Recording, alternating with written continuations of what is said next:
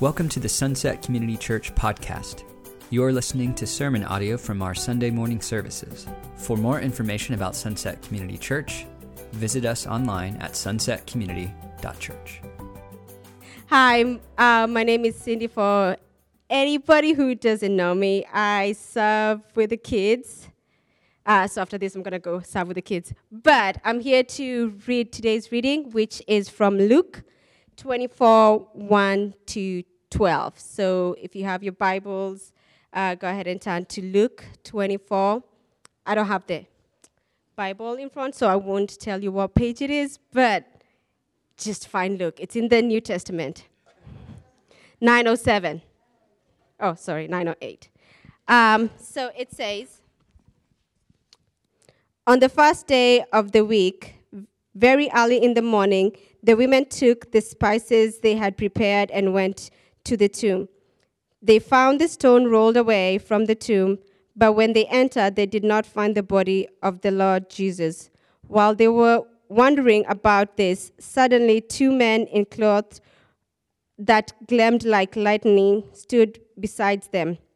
In, in their frighting, the women bowed down with their face to the ground, but the men, but the men said to them, Why would why do you look for the living among the dead? He is not here, he has risen. Remember how he told you while he was still with you in Galilee? The Son of Man must be delivered over the hands of sinners, be crucified, and on the third day be on, on the third day be raised again. Then they remembered these words, his words. When they came back from the tomb, they told all the all these things to the eleven and all of and all the others.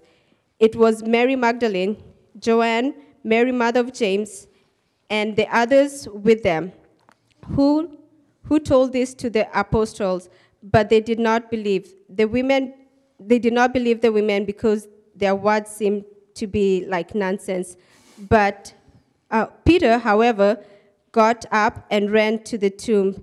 Bending over, he saw the, stri- the strip of linen lying by themselves, and he went away wondering to himself what had happened.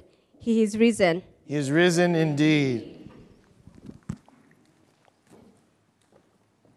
Thank you, Cindy. Man, it is so good to be here with you all this morning. Uh, this last week, I was thinking about what life looked like a year ago, and many of the same challenges are st- certainly still present, but we are also present uh, together, many of us, and I know many are still online.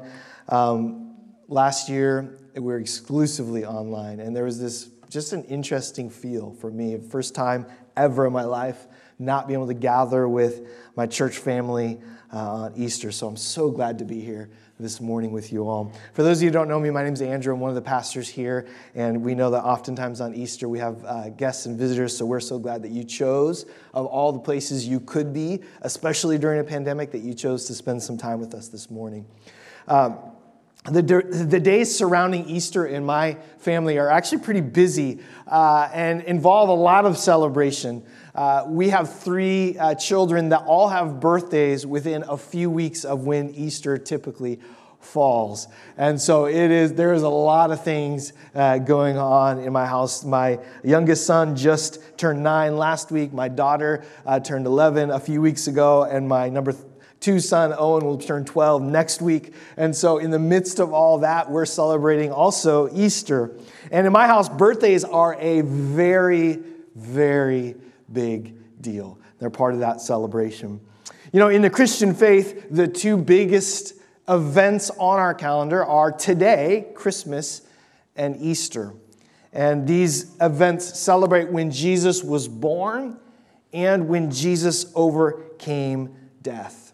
And both of these events, Christmas and Easter, have kind of two prominent themes uh, the theme of hope and the theme of promise. Christmas, hope fulfilled as God enters into humanity to set things right, to reconcile man to himself.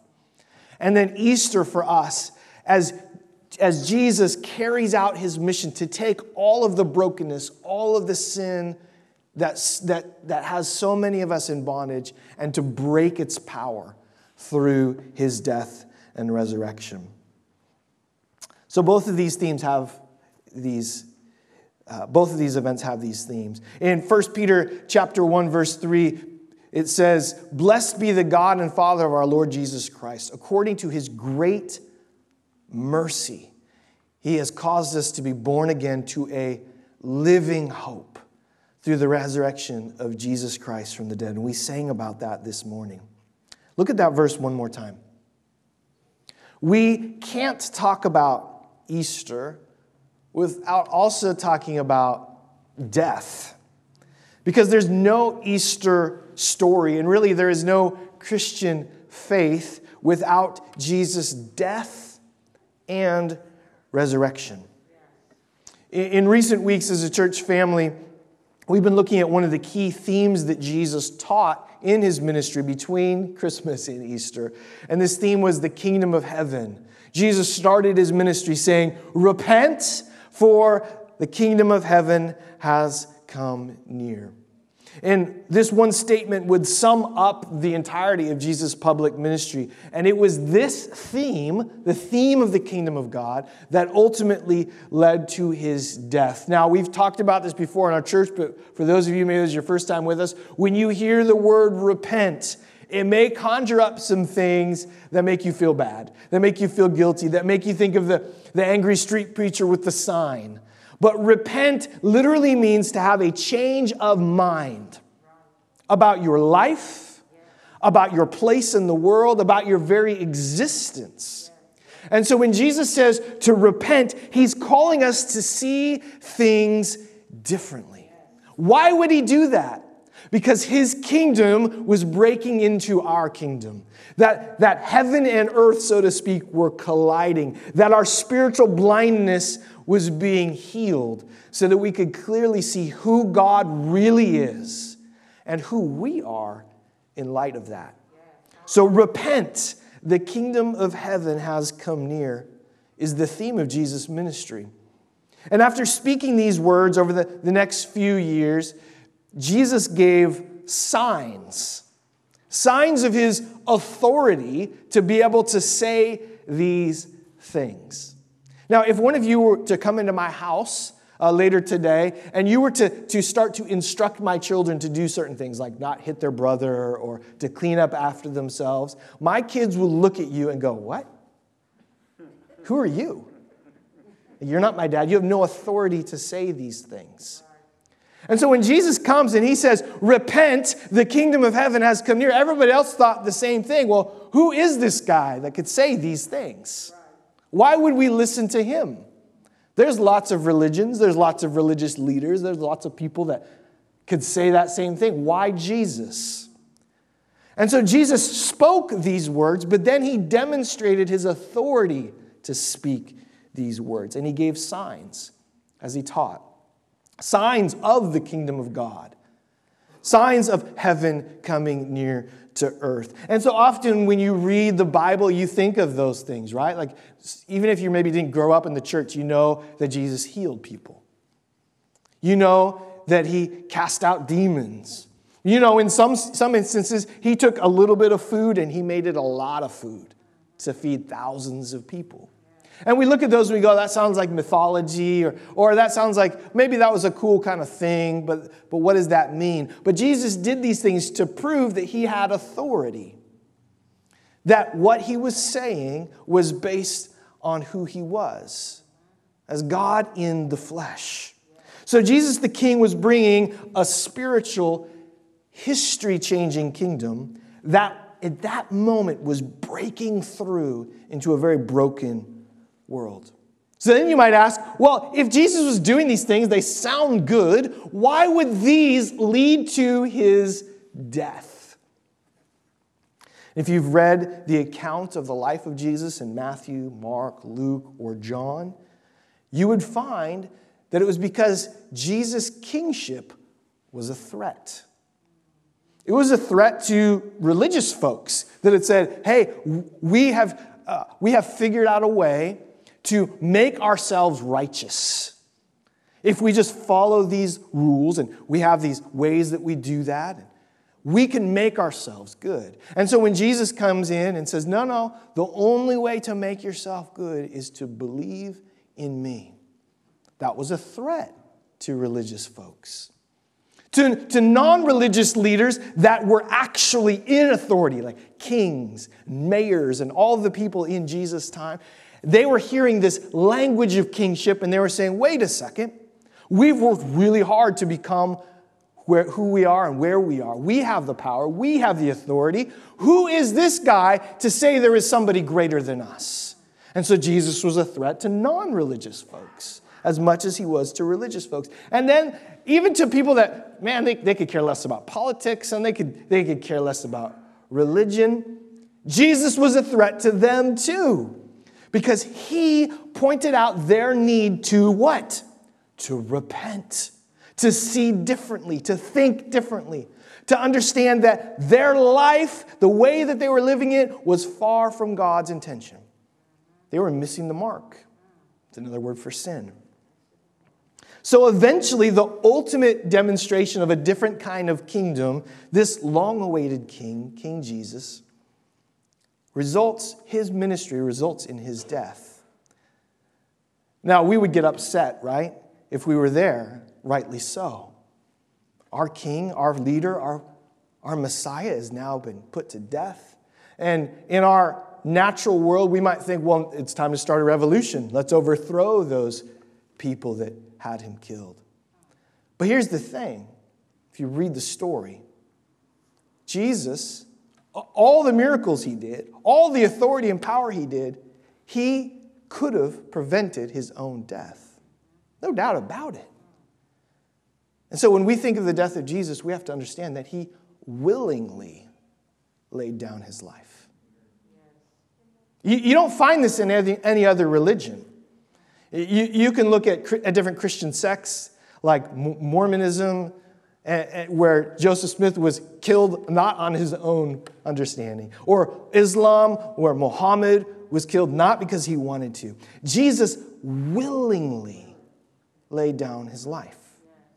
And, and even in that last moments as he was on the cross, the imagery of his crucifixion was still that of a king, a crown of thorns, a royal robe, and even to the dismay of his enemies, a placard affixed to the top of the cross that said, Jesus, King of the Jews. And so, as we consider the real events of Easter, the story starts with death, with Jesus' death. In the last year, sickness and death have been the thread connecting our world together. Early on in the pandemic, I heard the story of a local high school boy here in Renton who lost both parents to COVID. Both parents. Then, some months later, a friend of mine lost his wife to COVID. And she died alone in a hospital room while her family tried to speak their last words to her through a video screen. Some of you who have been a part of our church for a number of years knew her, Marilyn Appleby, and her husband James was a previous pastor of our church. So there's been a theme throughout our world. But death isn't just pandemic related, right? Just this last week, a, a member of our church and a friend of mine, Chad, lost his mother. And two days later, my brother in law lost his mother. So death is a part of the world that we live in, whether there's a pandemic happening or not.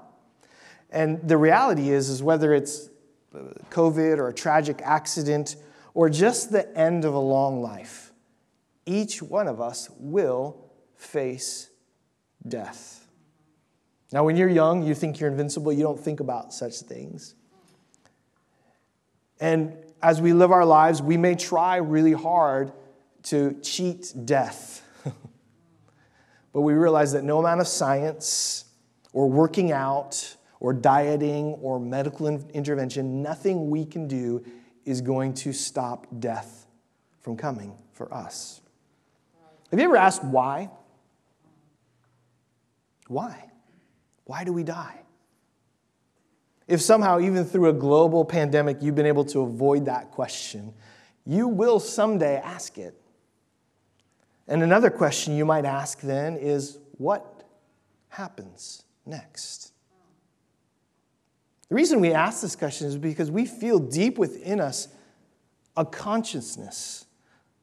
You could call it spiritual if you're, if you're a Christian, you could call it just, just a, a state of being if you're not. But we each know that there is something about us that wonders what's next, that pushes us to, to, to ask the question is there life beyond this? Is death really the final word of my existence? And the answer to that question is what we remember and we celebrate on Easter.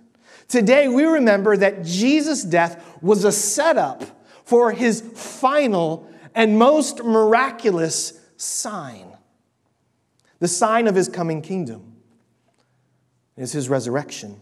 When Jesus rose again, it was the ultimate demonstration to all of creation, all people of all times, that he was who he said he was, that Jesus himself had power over death.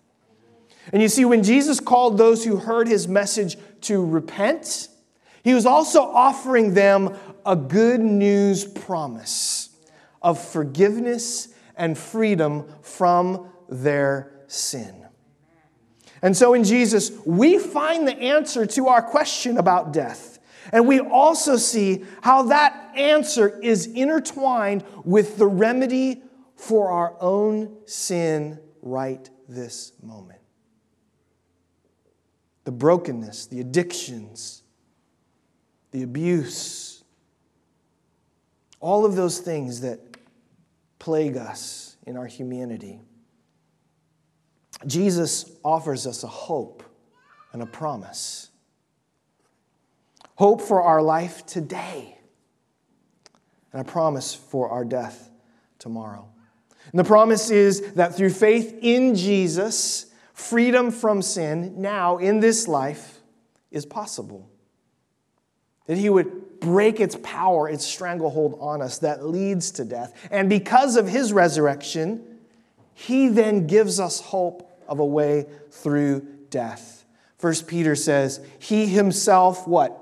Bore our sins. He took them on himself in his body on the cross so that we might die to sins and live for righteousness. By his wounds, you have been healed. How do you get righteous? By saying enough prayers? By becoming nothing in your mind? No. You become righteous because of what Jesus has done for you. And this is why Jesus died, so that we can live today with hope and a promise. Man, how many of us want that? And how many of us have been yearning for that through the pandemic? What, but what have we placed our hope in and our promise in? The end of a pandemic, which is only temporary. But Jesus offers us a hope and a promise that supersedes vaccinations and a, pandem- and a global pandemic. It affects every aspect of our life. And so, Jesus, this is why he says to all who would hear it, I am the way, the truth, and the life. No one comes to the Father but through me. Now, in our postmodern world where absolute truth is not absolute, Jesus' statement might sound offensive for some. And some even would say, No, I think Jesus is good. He's, he's one of the ways to God. But Jesus says, No, I am the way to God. And so in our world, we'll hold time out, the way. No, no, no. Your truth may not be my truth. what about, what about all roads lead to God? Like if I have another faith, I'm cool with Jesus, but if I have another faith, That'll get me to God too. And this idea that God is somehow on this mountain and that all roads, all truths will somehow eventually get to them is not what we see in the resurrection story. What we see in the resurrection story is that God didn't stay on the mountain saying, Keep working hard enough and eventually you'll get to me. God came down to us. And then he didn't say, when he got down to us, he says, Okay, now that I'm here, do this, this, this, this, and this. No, he just said, Do you see me? Repent. Have a, have a change of mind. Follow me, believe me, and I will take care of your righteousness. I will take care of your sin. So, for the people who are unable to break the sin power in their lives, those of us that are aware of our own mortality, this is very good news. Very good news. Because you see, no matter what you try in your life, whether it's a vaccine, a, a diligent workout, and I tried that post pandemic, it didn't work very well. At best, all you can hope to do is prolong the inevitable. But in Jesus, we find a hope for this life rooted in a promise that will be fulfilled on the other side of death. As the Bible says, salvation is found in no one else. For there is no other name under heaven given to mankind by which we must be saved. Jesus came down and this is what we remember every Easter. I'm going to end with just one of my favorite stories from the Easter narrative. I'll set it up with this question uh, Have you ever wondered what it would have been like to be a follower of Jesus on that first Easter? Like when, when, when Jesus died, you're like, oh my, oh, what? It's all over? Like he was doing all those miracles, but, but now this? But then on Easter morning, and Cindy read this just a few minutes ago, these women went to the tomb and they said, Wait a second, he's not here. He has risen. And they come back, and the, the description in Luke 24 that Cindy read, people are like, This is nonsense. Except for Peter, who's like, I got to go check this out. Go ahead and open your Bibles this morning. If you never open your Bibles except for Christmas and Easter, I, I want to give you that opportunity.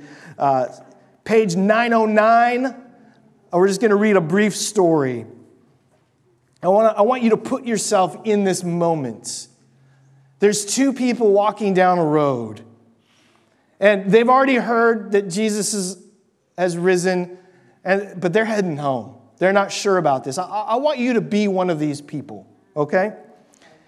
Chapter 24, verse 13. Now, that same day, two of them were going to a village called Emmaus, about seven miles from Jerusalem. So they were heading home. They were talking with each other about everything that had happened. As they talked and discussed these things with each other, Jesus himself came up and walked with them. But they were kept from recognizing him. He asked them, What are you discussing together as you walk along? They stood still, their faces downcast. One of them, named Cleopas, asked him, Are you the only one visiting Jerusalem who does not know these things that have happened there in these days? What things? Jesus asked. Uh, oh, about Jesus of Nazareth, they replied. He was a prophet, powerful in word and deed before God and all the people. The chief priests and our rulers handed him over to be sentenced to death, and they crucified him. But we had hoped that he was the one who was going to redeem Israel. And what is more, it is the third day since all this took place. In addition, some of our women amazed us. They went to the tomb early this morning but didn't find his body. They came to us and told us that they had seen a vision of angels who said he was alive. Then some of our companions went to the tomb and found it just as the women had said, but they did not see Jesus. He said to them, How foolish you are, how slow to believe all the prophets have spoken. Did not the Messiah have to suffer these things and then enter his glory? And beginning with Moses and all the prophets, he explained to them what was said in the scriptures concerning himself. He's talking about himself. I love that. they still don't see him.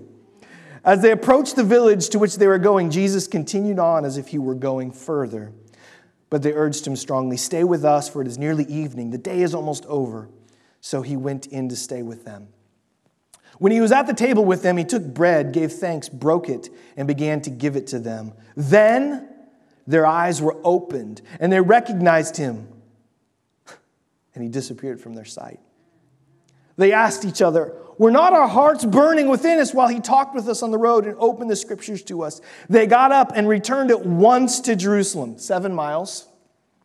Then they found the eleven and those with them assembled together and saying, It is true, the Lord has risen and has appeared to Simon. Then the two told what had happened on the way and how Jesus was recognized by them when he broke the bread. I love this story. So these two people, Cleopas and the other one's not mentioned, could be his wife, could be his friend. All their hopes of Jesus being the Messiah, their Savior, seem to have ended on the cross. Their idea of a Messiah as a king had been dashed. And so, after following Jesus, well, now they're just heading home. Can you relate to that? Sometimes our idea of how God should do things doesn't match up with what's going on around us. And so we just start walking. We just move away from Him. That's the story of so many folks that have grown up in the church. Yeah, we've heard about him, but I don't know. I'm just going to keep going. But here's the thing these people aren't walking because they haven't heard about the resurrection. they had. They'd actually just been told that the tomb was empty that morning, but they still doubted that Jesus really was alive. There was some reason to have hope, but that just didn't fit within their paradigm. That Jesus would raise, be raised from the dead, that he would make it through death. And so it didn't matter their friends had told them this, they still didn't believe it. Maybe it's because they thought of Jesus only as a prophet, maybe possibly a king, but being able to overcome death, impossible. But here's the thing Jesus was actually talking with them. and even having a Bible study with them. It says he was explaining the, what was about to happen through the prophets. He was saying, Do you see now in what was prophesied that I would rise again three days later? And they're like, Hmm, interesting. Have you ever had that happen?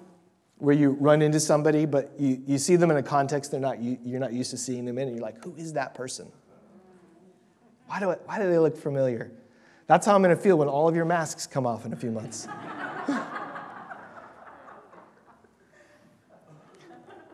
Jesus was face to face with them, and they didn't see him because they didn't believe that he could actually be raised from the dead. And when they finally did recognize Jesus, when did they recognize him? Not when he was unpacking scripture, not when he even said, You guys are foolish. When he broke bread, when they shared a meal together. Oh, Jesus. This happens again right after this passage, if you keep reading. Jesus then goes back to those disciples and he appears with them. The first thing they do is they offer him some barbecued fish. Jesus eats with them. John 21 records a similar account where Jesus literally is barbecuing fish up on the shoreline. And people go, Oh, the resurrected Jesus. So, all this to say, my point of my message is barbecuing and the resurrection go well together. No, that's not it. Here's the thing the story of Easter is about the hope and the promise that Jesus' resurrection life offers us. None of us today need to be convinced that we are imperfect, sinful people. What we need to be convinced of is that God sent Jesus because he loves us and wants us to be free. And the promise is that for everyone who believes in Jesus, they get that forgiveness and freedom. Do you believe that? Christian people, do you believe that you get the forgiveness and freedom of Jesus without having to earn it. Non Christian people, do you understand that you have your own works that you're trying to work out to make yourself free and to make yourself comfortable? And that those things won't work either. Not a bank account, not a good diet. Only Jesus can offer you freedom and forgiveness. So, none of us today need to be convinced that we need that. We need to be convinced that Jesus is the way for that. And none of us need to be convinced either that one day we're going to die. Some of us may think about it more than others, but we all know it's true.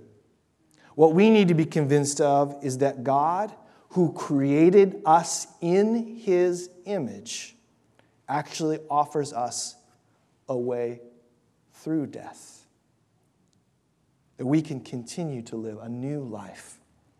And this is the promise and hope that Jesus offers. And I'll end with this last passage from Romans chapter 6. For if we have been united with him in a death like his, we will certainly also be united with him in a resurrection like his. That's the promise. For we know that our old self was crucified with him so that the body ruled by sin might be done away with, that we should no longer be slaves to sin. Because anyone who has died has been set free from sin. Now, if we died with Christ, we believe that we will also live with him. And that is a promise for today and tomorrow. So, what would it take for you today to believe Jesus? This is not a rhetorical question.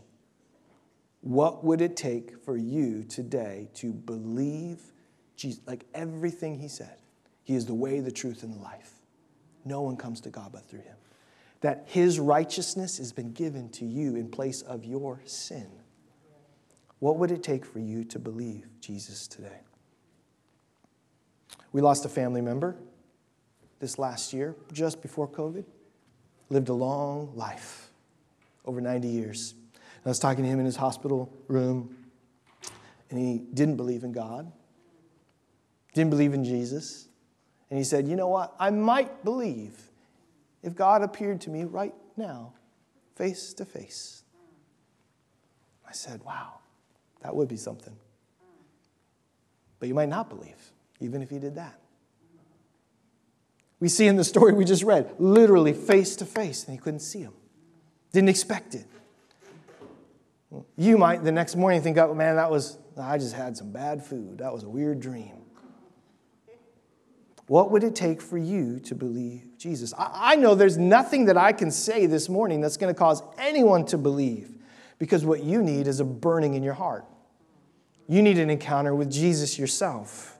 As the two people walked along the road, not knowing what life would be like in the days ahead, Jesus met with them. He sat with them. He broke bread with them. And in one life changing moment, the doubts, the sorrows, and the fears of their future were replaced with joy, hope, and promise. And this is exactly what the resurrection does for us today. Jesus is alive. His words are true, and He invites us to receive the promise of His living hope. And the invitation is right now for you. And so I'm going to pray for us, and I'm going to ask you as we sing our last song if you would like to receive Jesus, if you would like to know Him, get His righteousness for your sin. I want to pray with you during this last song. So I'd ask you to boldly come up so that I could do that. I'm going to pray first, and we're going to begin to sing again. Father, we, uh, we need to know you. We, we need to have, uh, as the, that, those two people on the road were reflecting in the interaction they had with you, they said, Wasn't there something that burned within us? Something that was stirring. And Lord, I pray you would do that this morning, that you would stir within our hearts so that when we do see you, we're ready. We're ready to say, Jesus, yes, I believe and I receive. I believe that you are the way, the truth, and the life. Lord, that we would walk in repentance, this new way of thinking. And so I pray this morning for each person here, and especially for those who have not received you and not believed you, that you would stir up in their hearts right now. Maybe their hearts are beating, even as they've been hearing the message this morning. Maybe they were beating through the poem, or through the scripture reading, or through the songs. There was this stirring within them Lord, I pray today would be the day to respond to that stirring. And if that's you, I want to pray with you that you might know the risen Savior, Jesus Christ. Father, we thank you. And as we sing this last song, thank you for the reminder of your love for us, of your resurrection power that we get to walk in today, the hope and the promise. Thank you, thank you, thank you. Amen. You've been listening to sermon audio from Sunset Community Church. Sunset Community Church is located in Renton, Washington.